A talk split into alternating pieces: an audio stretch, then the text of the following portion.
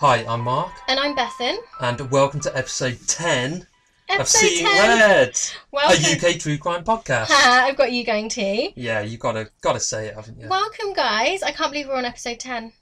yeah, it's pretty momentous. I know. I'm, I'm really impressed with us. I'm so pleased. You did say you would bake a cake, however, Oh, shit. and I've not I seen the cake. I completely fucking forgot. I'll make a cake for your birthday episode. Yeah, that sounds good. Our birthdays this year are on Tuesdays, I think. So yeah, we have the um, same day for our birthday every Not year. the same birthday, guys, but just Four if- weeks apart. yeah, if no, it's one on a- week apart. Yeah, one week apart. One week apart. And then it's Christmas as well. So whatever day Mark's birthday is will be the day that my birthday is and the day that Christmas Day is. yeah. Fun. Fun fact. Fun fact for you all before we start the episode. So, what have you got for us today, Bethan? It's still a surprise. I'm going to get you to try and guess. See Okay. if you can guess based on location and year. Okay. Um, is it before 2010? No, it's in 2010. How did you guess That's that? weird. Okay, Yeah. 2010. Is it a murder? Yes. Is it murder of somebody under the age of 30? Can you not try and guess now? And can I start my episode and then. Okay, Because I've written it. I can edit this out. yeah, edit out all of me talking and then just have you triumphantly saying, Yes, I got it right. Yay! So, you ready to begin? Yep, go for it. Episode 10. So today's case is set in Northumberland, which is a county in northeast England. Northumberland borders Cumbria, The County Cumbria Durham- Massacre. No, and Tyne and Wear. Is it Tyne and Wear or Tyne is it Tyne and Wear. Weir? Tyne and Mm. Weir. Northumberland is at the border of Scotland. So for people who don't really know the country or don't know the area, or people like me who live in the country and still have no idea, I found some stuff out on Wikipedia about Northumberland. So it has traditions that are not found anywhere else in England. It's a bit of a weird place. So these include the rapper sword dance, the clog dance, and Northumbrian small pipe, which is a small chamber instrument quite unlike the Scottish bagpipe. It also has its own tartan or check, which is sometimes referred to in Scotland as shepherd's tartan. And traditional Northumberland music has more similarity to Lowland Scottish and Irish music than it does to the other areas in the UK because it reflects those strong links with Scotland and Irish. Um, some notable people who come from Northumberland include Sting, Mark Knopfler from Dire Straits, and Ross Noble. I only picked people that I like, so Let's- Why I pet? there's plenty of others. Someone else who I was interested in to see from this area was Alexander Armstrong of Armstrong and Miller, or Pointless, and he was born in Rothbury, where this case will conclude. Ooh. So I'm going to be taking you back to 2010, and it's in Rothbury. What high profile case will I be covering? I know this one because I remember Gazza turned up. Yes, he And did. he's from- Yep. Tyne and Weir pet. Mhm. I think it's Raoul Moat. It is Raoul Moat. So I remember this case being all over the media. Um, however, a bit embarrassing. I might find it and screenshot it and share it with everybody. I saw a headline in the papers or online or something which said about a moat being a danger to the public. And I thought like people had been drowning in like a castle. and so I was like, oh, that's interesting. Clicked into it and then obviously realised it, it was really, really bad. The manhunt for Raoul Moat lasted a week. People in the area were told to stay indoors. There was a real lockdown, and armed police just trawled the area for the gunman. Police even brought in survival expert Ray Mears to help them in tracking down Moat, wow. and local schools had the police stationed at the gates to make sure that the, the people were protected. So Raoul Moat was born on the 17th of June 1973 and he was brought up mainly by his grandmother as his mum had bipolar disorder and she'd spent a lot of time in mental hospitals. He grew up with his half brother called Angus in Newcastle upon Tyne. At the time of this story, he was 37 years old, and in his life, he had been a tree surgeon, a panel beater, and a bouncer. I had to look into what the hell a panel beater was. Do you have any idea? Is that someone who gets dents out of cars? It is. I literally had no idea. I assumed it was something to do with like making panels for furniture. Mm. But no, yeah, someone who repairs vehicle bodies back to their factory state after having been damaged. Moat was a really imposing figure. He was six foot three. He weighed approximately 17 stone, and if you've seen pictures of him, he was a pretty beefy looking guy. Didn't he used to be a bouncer? He did. Um, he was a former bodybuilder as well. I did say he was a bouncer earlier, Mark. Were you Sorry, listening? wasn't listening. he did used to be a bouncer, yeah. According to relatives as well, he was prone to angry outbursts and he had real issues with his temper. I've also read in a number of places that he used steroids, so whether he used steroids and that encouraged the anger issues or if he was already an angry person and it was just exacerbated by that, I'm not sure. There are known links between steroid Yeah. abuse and anger. Mm-hmm, exactly. So, yeah, I'm not surprised. Yeah. He was arrested 12 times for seven different offences, but he was never convicted. So he was arrested a lot for different things, but this stopped in 2010. He was arrested and convicted for assaulting a nine year old child that was a family member of his, and he was sentenced to 18 weeks in prison. And this is where our story really begins because he had two children from a previous relationship and a young baby with his girlfriend Samantha. And while he was in prison for this assault, he received a phone call, and that was what was going to change everything. Two days before he was due to be released, Samantha had called Rao to tell him that she was breaking off their relationship. She was really scared of him, so she lied and said her new relationship was with a policeman. She kind of hoped that this would, like, put him off coming to get her back or get him to sort of stay away, but actually, this was just like a red rag to a bull. So Moat basically decided he had nothing left to live for. So he wasn't really shy about saying this to guards and other inmates in the prison. And reportedly, he changed straight away from this phone call. He'd gone from this quiet family man that was just getting on with his prison sentence into what other people have said is a mess. He couldn't sleep. He was telling people that without his girlfriend and his baby, there was just no point in him being alive. I can understand that because he's in prison. He's probably focusing on when he's going to be released and what that's going to mm-hmm. look like, and that's all gone to shit. Yeah, exactly. He was also really paranoid anyway, and I think for Sam to be worried about him coming out and wanting to get back together, and for her to be so scared of him, there's obviously something else there. But he was even asking his friend Carl Ness, who is going to come up again in this story time and time again. He'd actually asked him to spy on Sam to try and catch her with other men while he was in prison, so he was clearly really paranoid anyway. In one particular conversation, he had this particular conversation with a notorious criminal called Stephen Sayers. The two men had known each other from back in the day when they used to see each other in Newcastle town centre. So he was a bouncer at this point and he'd see Sayers in town. And he'd sent a letter over to Sayers' cell and he poured his heart out. He went into loads of detail about how he was feeling. And Sayers was this type of guy who people would always send him letters and ask him for various things like help or advice. So it wasn't really unusual for him. He described this letter as a man in pain. You could tell he was suffering.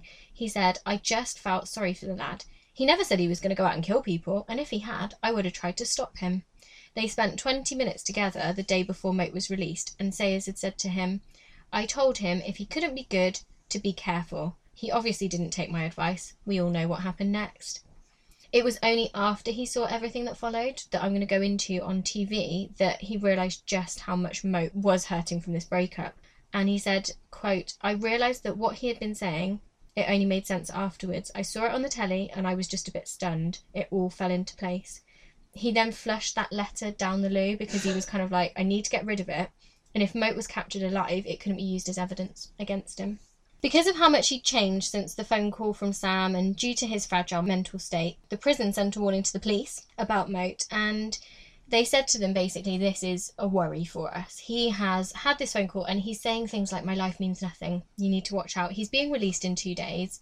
Can you look into this? But because his criminal history wasn't really that bad, okay, obviously he'd had those 12 different things he'd done. This was his first conviction. So they didn't see him as this violent criminal that they would usually if he'd been in prison for those 12 things, and so they didn't really take too much notice. Psychologists have since said that Moat put much of his energy into blaming other people. They believe that by the time he was jailed for the assault, he was close to having a paranoid psychosis. He really was a paranoid guy, and he had like this feeling sorry for himself because he's such a victim sort of personality. He always thought people were out to get him and the world was against him. He often said things during what's about to happen like, it's just part of that hunting season on Mr. Moat and I'm trying my best, and my best is never good enough, no matter what. I can't please you. I can't please Sam. I can't please my kids, and I don't please myself. He's just having a bit of a moaning about himself, isn't he? A psychiatrist who has made official statements about Moat is a woman called Dr. Van Velsen. She works with lots of different violent offenders, and she said that Moat couldn't empathise with other people and he was paranoid. She said his feelings had overwhelmed him, saying, It's as if that state of extreme jealousy is one in which you're being totally persecuted by your partner. And you have to, in psychological self defence, kill them to make yourself feel better. Fuck. I know. So he'd got to the point where he was literally thinking everyone was out to get him. There's another um, woman who's written about him who is a psychologist and criminal profiler, Laura Richards, which made me laugh because I have a friend called Laura Richards, so I was like, oh, imagine if it was Is her. it her? It's not her. Oh. Um, this is an actual psychologist and criminal profiler. She said, I don't think Raoul snapped. I think that this was an accumulation of lots of things that had gone on. I think the decision to do what he did was a conscious choice. I think that this was about him taking control in the only way that he knew how, and that he felt that whenever anyone did wrong to him, he should therefore punish them. That sense of catastrophic loss with a personality like his meant that literally all hell broke loose. Oh no. Are you ready for this episode? I'm fucking Mark? ready. I remember some of this on the news at the time. Yeah. And I think it was one of those interesting cases because it was almost covered live Mhm. at the time. So you could see the events unfolding Mhm. and there was this impending doom because you thought, What's going to happen next? yeah, and he, he's obviously a bad guy, but I remember thinking at the time, is he going to kill himself now? Yeah. It was a real standoff. Yeah, It was a or bit of a who's going to be there. next? And Yeah. you mentioned earlier about the Cumbria massacre. At this point, by 2010, we had so much more social media than we had before, and things like this would be suddenly so much more prevalent, even in the areas that aren't affected directly. We should definitely do the Cumbria massacre as well. Yeah, I think so. On Thursday, the 1st of July, Raoul Moat was released from Durham Prison. He posted an update to his Facebook page which read, quote, Just got out of jail, I've lost everything. My business, my property, and to top it all off, my lass has gone off with someone else. Watch and see what happens. And he began his plan to get revenge on his ex girlfriend. He had explained while in jail to another inmate that his, in quotes, mission was to get a gun, shoot Sam, shoot Sam's new boyfriend, shoot Sam's mum for trying to split the couple up, shoot the social worker that pissed Moat off, and shoot the psychiatrist for giving him a negative report. Point the gun at the police until they shot him. So he really was not planning to come out of this alive. So he had spent his time in prison really thinking about all the people that had wronged him hmm and thinking about this in some detail. I'm going to go out and I'm going to fucking kill them all. Definitely, exactly. So he had a friend pick him up from prison who drove him back to the area that he was from, and he stopped in at his friend Carl's house, the one who was spying on Sam. Carl was in charge while Moat was in prison of getting him a gun. So Moat was waiting for Carl to go out and get the gun, and he popped to go to a hairdresser and had his hair cut into a mohawk. Apparently, while he was in prison, he'd kind of been arranging all of this stuff with Carl over the phone. Even getting the mohawk. No, not the mohawk. Oh, okay. That was just a spur of the moment thing. Fair enough. Moat tried to call Sam, but she didn't want to speak to him properly, and she was more interested in making sure that Carl came round and sorted out some puppies that were at her house. Is that a euphemism? No, it was she wanted them to. Don't make that noise. That's Sorry. horrible. I'm glad nobody listening to this could see those disgusting hand motions you were doing. no, she wanted Carl to come and get some puppies that were at her house. She hung up on Moat and refused to talk to him. So Moat, Carl, and then their friend Sean, whose real name is Qhuram Awan. I'm glad that he's called Sean because Yeah. I don't know if I'm saying that correctly. Even if he wasn't called Sean, we'd have just referred to him as Sean Would we? or something. Is that what we're going to do from something now on if it's Yeah, someone's we'll name we're not future. sure? Yeah. So the three of them went and did some work on a BMW car. They loaded it onto a van. Some just day to day things that they were just getting on and doing. Moat booked a doctor's appointment for the following Monday, but because of everything that if happened, he knew what he was going to be doing. I don't know, but nobody knows why he booked that appointment. He booked that appointment for the following Monday. He then began trying to work out who Sam's new boyfriend, Chris Brown, was. He knew Chris was a karate instructor. He knew that the classes he taught were near to Sam's new house. So he found a couple of options online and he went out with Carl in the van to try and work out which dojo Chris Brown worked at. But this was like 10 pm, so they're driving round, but obviously everywhere's shut. It kind of shows a lot about these guys and their mental states and what they think is important because it's 10 o'clock at night you're never going to find stuff out. But they tried. When they got back to the house moat called his friend who's called anthony wright and he spoke to him for like two hours.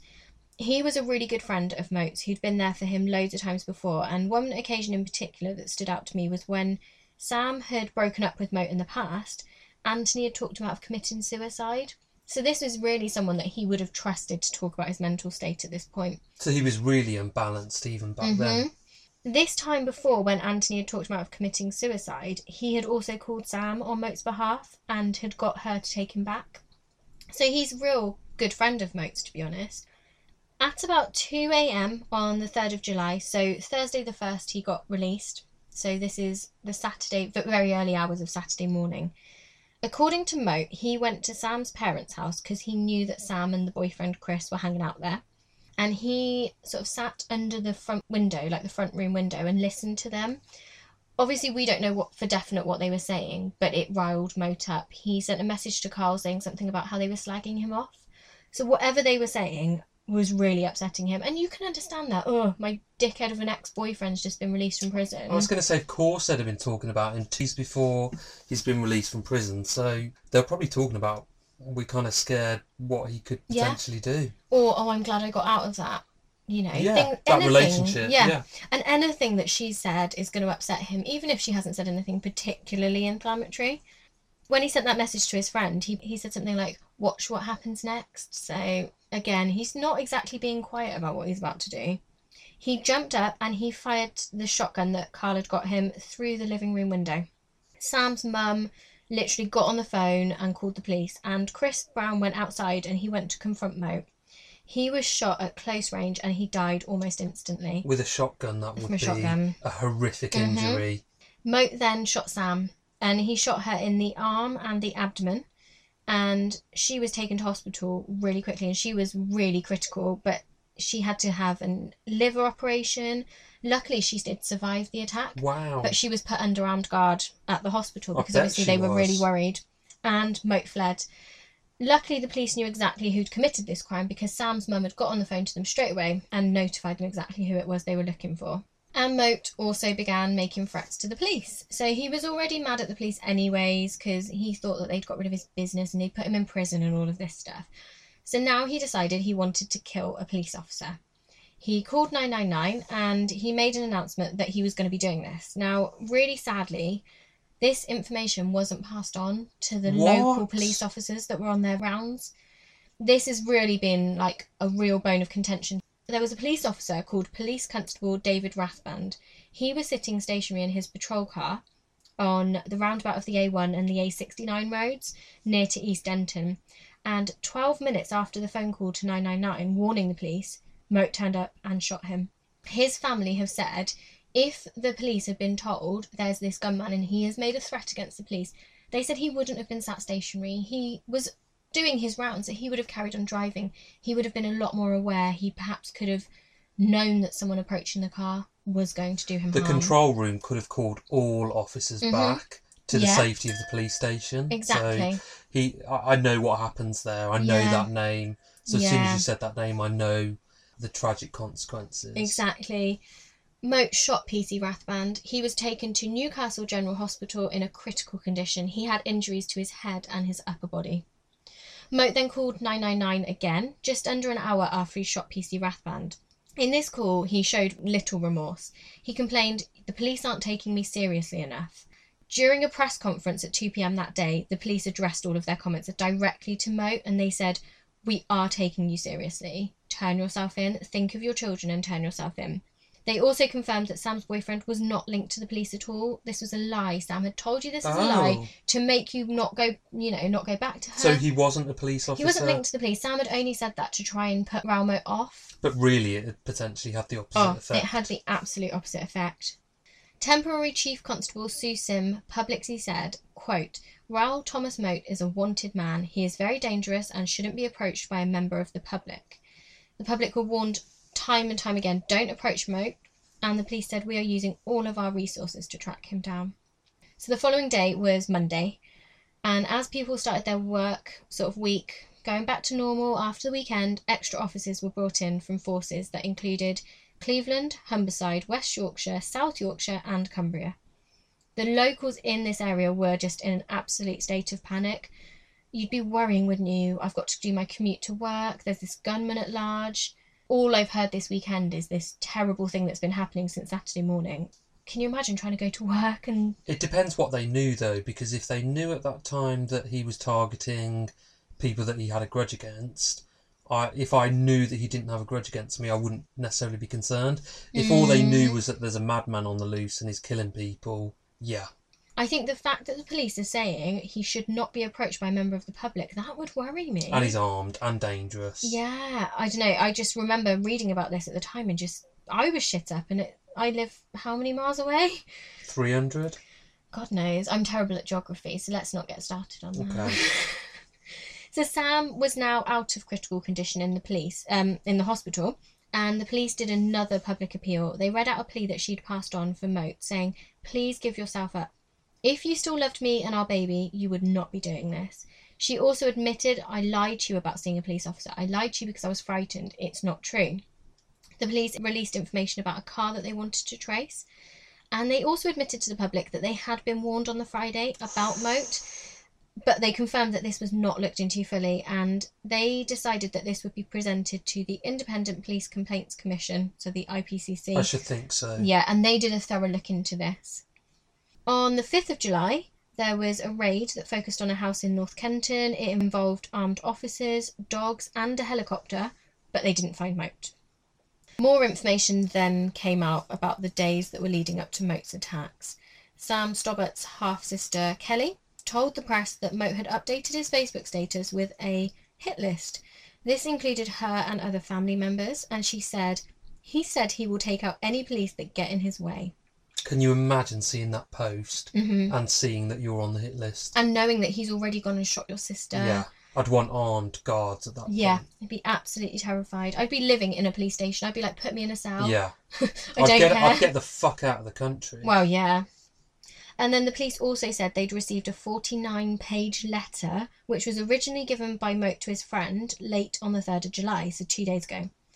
49 pages. That's like this fucking guy. JonBenét Ramsey's Yeah, ransom note. it is. It's ridiculous. It's a fucking manifesto. It is. It's like in Friends 18 pages, front and back. yeah. Ridiculous.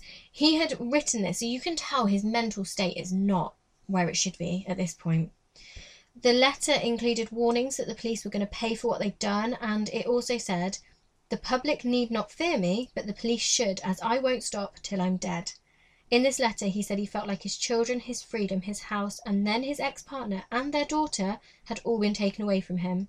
He he- knew at this point this was going to end with his death. He did, didn't So he? So he didn't give a fuck. He was going to go out to get revenge on anyone who'd fucked him over in his head Mhm. and kill them, and he didn't care the consequences. Yeah. He admitted in this letter he had issues and he was running out of options and he knew that he had these issues, but he did say, I've never been violent to my children. So he's even then trying to justify some of his actions. At 10:50 p.m. on the 5th, a local chippy was the scene of an armed robbery and A fucking chip shop, chip shop, but he needed food, didn't he?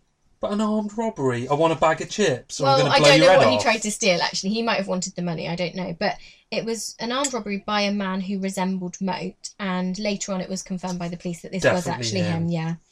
On the morning of the 6th of July, a house in Reckenton, or Renkenton, I don't know how you say it, was raided by the police and a man was detained. The car that the police were looking for was found near Rothbury and they set up exclusion zones. They discovered two men who claimed to be hostages of Moats, but they were actually Carl from earlier and Qhuram. Sean. Oh, Sean, Sean Sean. from earlier as well. So basically, they told the police that they were hostages, but they weren't. So they were in on it with Moat. Yeah, they had been from the beginning. So they were taken in by the police as potential hostages. Then a day or two later, they actually were arrested because the police could see in CCTV footage that they were not under any sort of duress. They were quite happy to go along with everything. When they were found um, and when they were convicted in the court case, there was a helicopter footage shown to the jury, and the police were throwing stun grenades at the car that they were trying to flee from the police in. They clearly weren't hostages No. in this situation. So the manhunt was well and truly underway. Over the course of the week, attempting to track Moat were normal police officers and armed officers. There was 160 armed officers deployed, and this was like 10% of everyone available in England and Wales at that point. There were snipers, police who were in terrorist like anti-terrorist vehicles, not terrorist vehicles. I don't know why I put they were in terrorist ones. Anti-terrorist vehicles.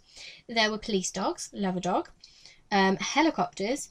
The Air Force that lent them a jet, Wow. and of course Ray Mears off the telly. Yeah. And Gazza, which I'm sure you're going to come on to. Oh, he wasn't really there to help, though, was he? he brought food for Moat. He did. So, armed officers were stationed at schools all across the area. Pupils were kept under temporary lockdown because there was that fear that Moat might be close by. Eventually, the children were allowed to go home, but residents were encouraged to stay in your house, and the armed patrol sort of circled the area. Any vehicles coming in or out of the area were subject to road checks, and the police offered a £10,000 reward for Moat's capture. I think they could have offered more. Do you think? I think that's quite If quite you a think of all the money that they're spending on tracking him down, Yeah, but they got nothing left, I guess. I suppose, yeah. I when you've know. I got think. a jet and a fucking helicopter, dogs, Yeah. 10% of the entire Mhm. police force across the UK. And that's only 10% of the armed officers. Oh, okay. Yeah, so there's even more. It's ridiculous. Moat then reportedly burgled a house in a village two miles from Rothbury, and the family basically came home to find all the curtains were drawn and the electricity was off, so the house was pitch black. Not much was taken except for a load of food. So Moat needed food. He'd gone on the I was just going to say, when you said that he'd burgled a house, I imagined that wasn't for sort of financial gain, it was Mm. just to survive. And that's why I think the chippy probably was. I need Yeah. food. And he's got no money with him. hmm Police raided buildings on a disused farm called Pike House when they received a tip off from the landowners because they'd seen one of the boards in a window had been removed, but they still didn't find Moat. He kept on writing to the police as well. He kept on writing to them all the time, and at this point, he said he was at war with the police and he wasn't going to stop until he was dead. And there was another farm called Wagtail Farm where police found evidence of Moat hiding there. The family had seen smoke and found a campfire. There was also a broken fence and slats missing from an outbuilding. So when the police searched, they found a tent there, and it was in a really secluded spot near a river, so a great hiding place to be fair to him. On the morning of the 7th, the police announced that they knew roughly where he had been hiding. In this tent, they'd found another letter to Sam from Moat, and he continued to think that Sam's boyfriend was connected to the police. He would not believe that he wasn't. But had he seen the press conference Yeah, where. yeah, he was saying things Where like, she'd "Nope, said, it's "No, definitely he's true." not. Yeah. So David Cameron described the weekend's shootings as a horrific case. He was speaking at Prime Minister's questions, and he added, "The whole House and the whole country will be wishing the police well in their search for this individual, so that we can put a stop to this horrendous spree that has been taking place." And Sam's dad made an emotional plea for Moat to hand himself in as well, saying, "Raoul, son, please, this has to stop. We don't want anyone else hurt."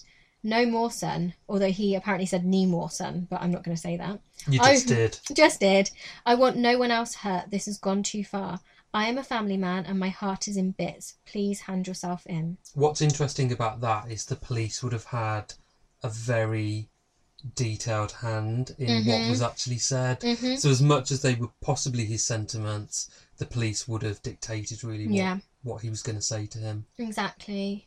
So the police were joined then by officers from London's Metropolitan Police, West Yorkshire Constabulary, South Yorkshire, Humberside, Cleveland, Strathclyde, Greater Manchester, and Cumbria combined. Fucking hell. Yeah. So, there were no police left in the rest of the country. Apparently, this extra manpower that was drafted in could reportedly be sustained for several weeks without Wow. affecting the armed response operations anywhere else in the country. So That's apparently they could do that and still deal with other shit in the other rest of the world. It could be that they just put an embargo on annual leave, that Yeah, kind of thing, I and think get people doing it. overtime. Yeah. Yeah. you would have just said everyone like your your weekends cancelled or whatever. Well, it's the middle of the week here. The MOD lent them a Royal Air Force plane as well to help in the search. So I know nothing about planes, so I don't know what this is, but it was called a Tornado GR4. It was fitted with Raptor reconnaissance pod that was used overnight to search the area with an infrared camera. So it flew over Rothbury a second time later the next day and they compared the images. So I'm guessing to see if there's any movement, they know that there could be someone there. There were a few more raids done across the area, but Moat was still at large. Rothbury was under lockdown, and the police announced that they believed Moat was also a threat to the wider public because he was getting angry about news articles that were written about him.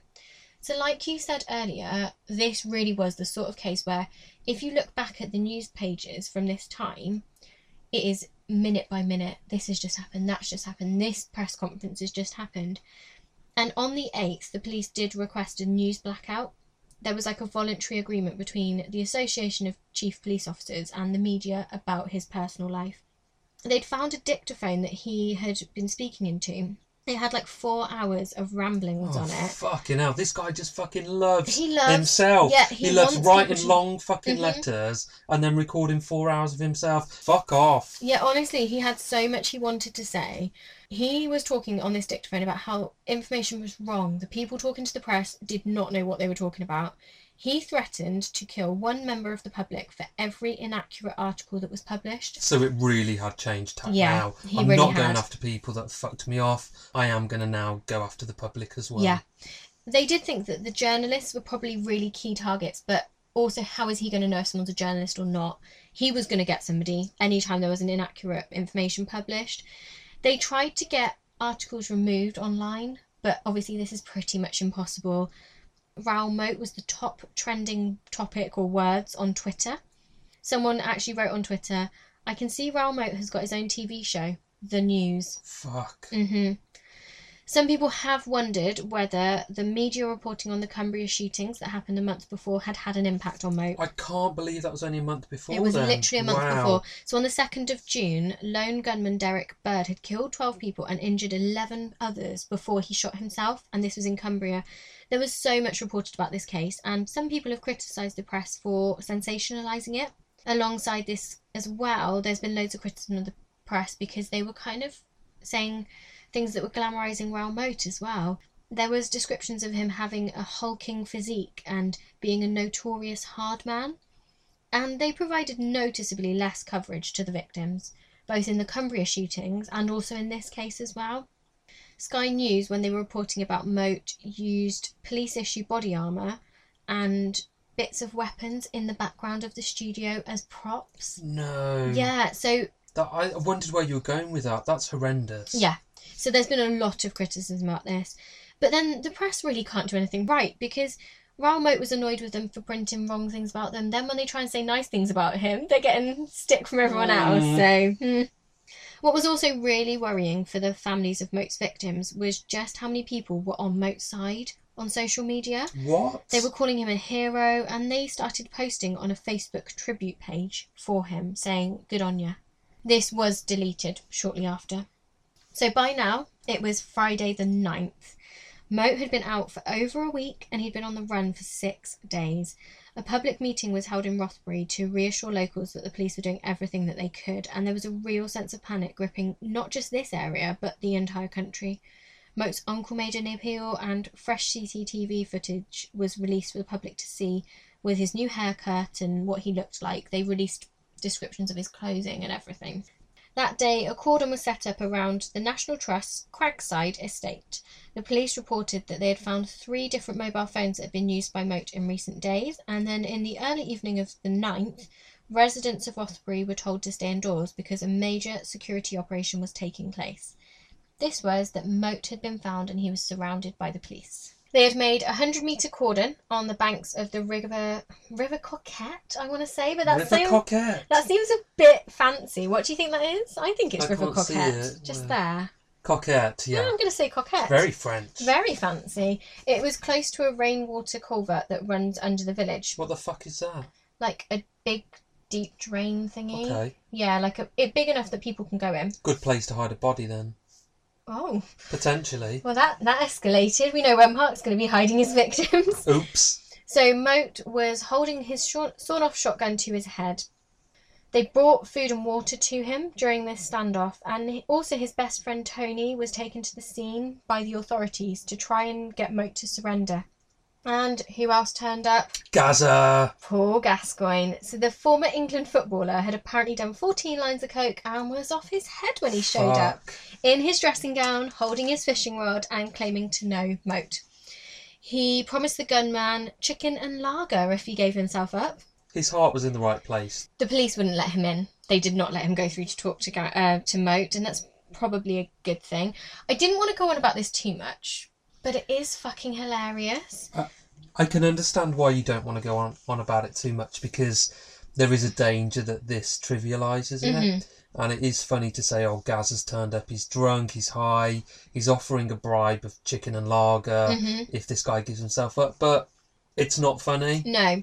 And this is the thing, like it has gone down in UK history as that classic sort of thing. Like people remember it. He has since described the night because obviously he's been very vocal about the problems that he faced.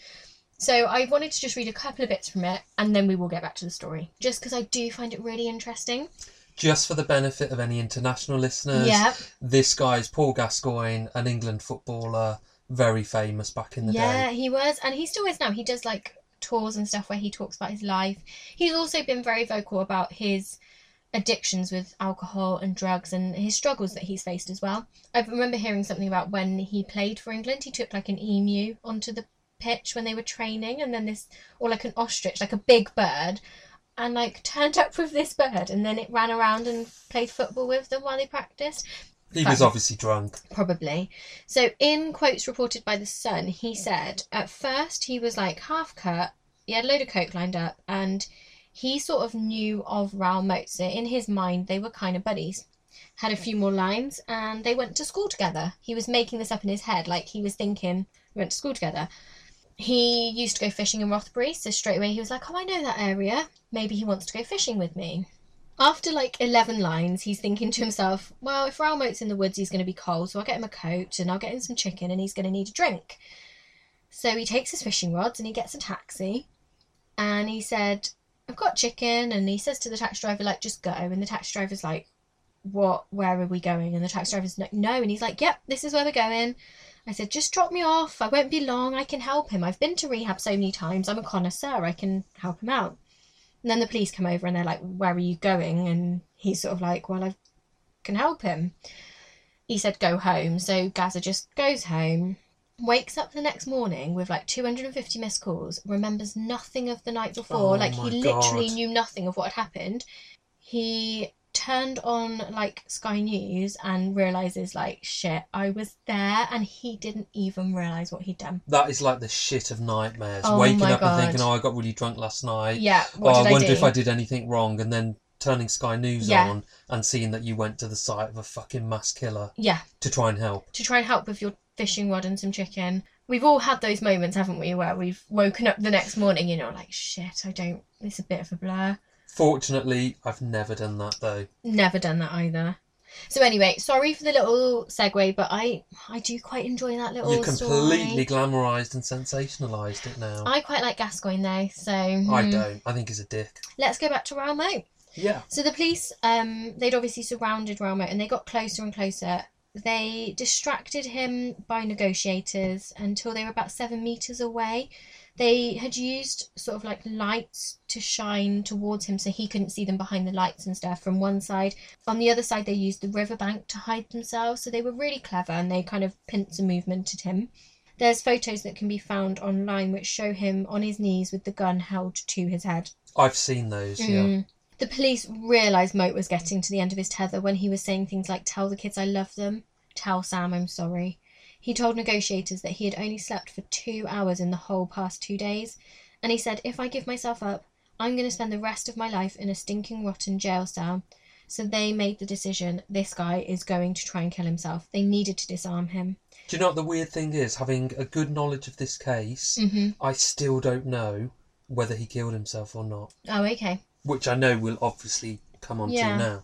So they crept forward, and the standoff continued until about 1.15 a.m. on the 10th, when Raoul Moat did shoot himself. Oh, okay. Yeah. So the police used two tasers on him when they were a couple of feet away from him in an attempt either to disarm him or at least incapacitate him, just so that he couldn't shoot himself. Only one of these took hold, and the streams didn't actually stop him. And Moat pulled the trigger on his sawn-off shotgun and shot himself in the head. It isn't certain for definite whether they tasered him and that made him pull the trigger, or if he pulled the trigger as they were I doing it, or doubt whatever it. it was. I think but he, knew his time meant was to. up, and this was the last chance he had to take control. No officers were injured in the standoff, and an ambulance arrived to transfer Moat to Newcastle General Hospital. He was pronounced dead on arrival at 2:20 a.m. shortly after he'd arrived.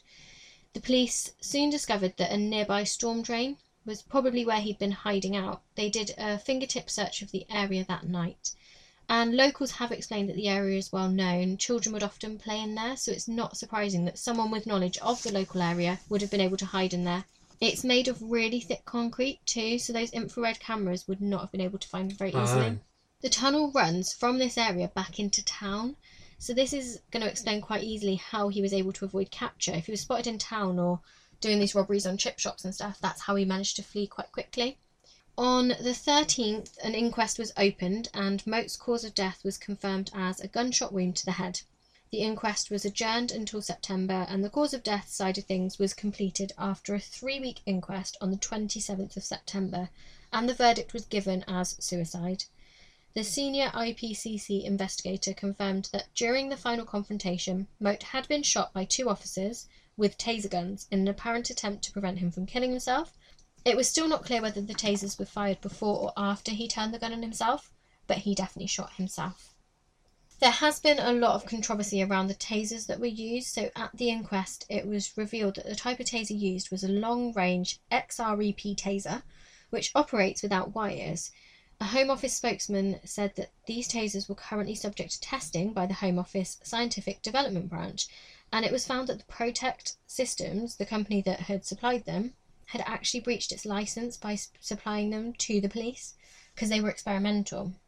Home Secretary Theresa May, now Oh, now her. Theresa May, subsequently revoked the firm's license because they confirmed that the tasers were never officially sort of approved for use. It's a really sad sort of turn of events, but on the 1st of October 2010, a former policeman, Peter Boatman, who was a director of Protect Systems, was found dead at his home as a suicide.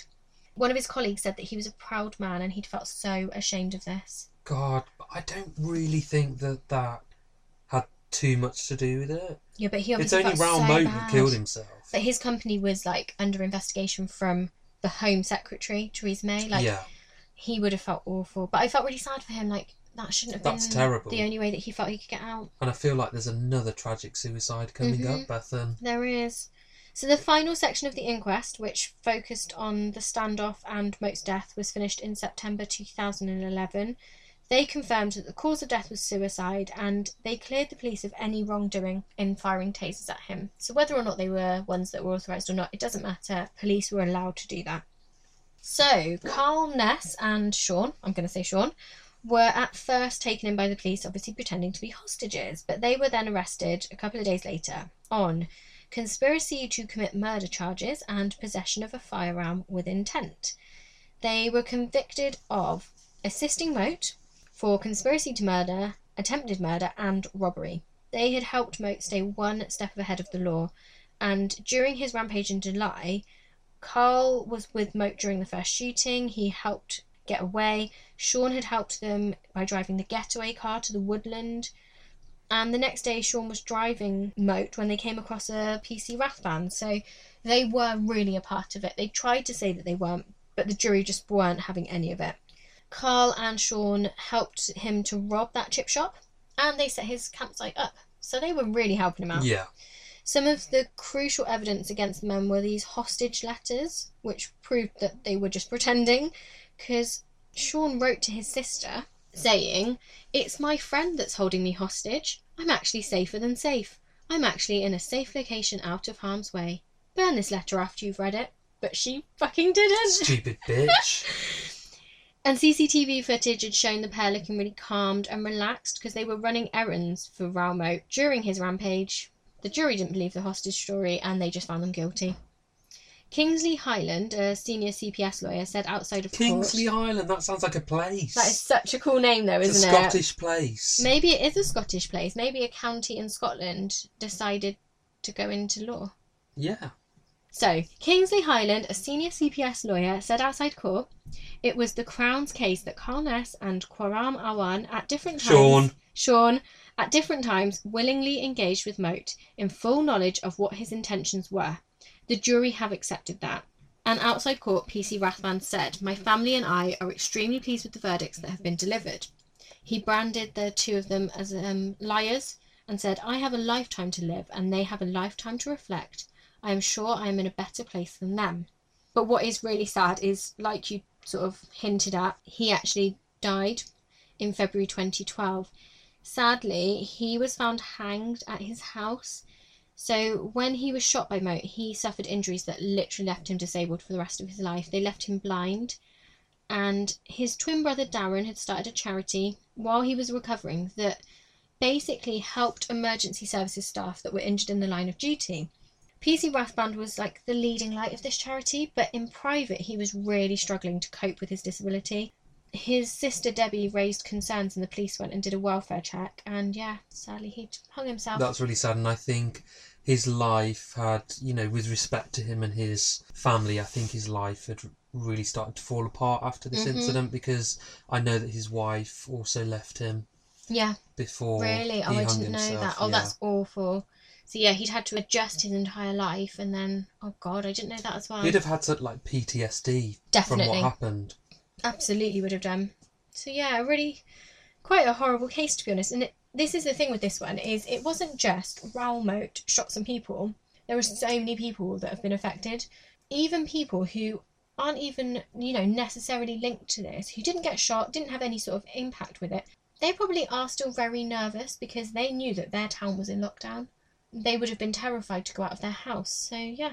I think it was a really interesting case because I remember the Gazza stuff. Mm. There's lots I remember, but there's lots I don't remember, and I never knew that it happened just after the Cumbria Yeah, it literally was a month later, and I think that's why I really wanted to do this as like episode ten because it is one of those cases where you think you know it, and actually when I was going through it, I was like, oh, I didn't know that he kept on writing all these letters or producing all this stuff, like forty-nine page letters talking about why he was so wronged.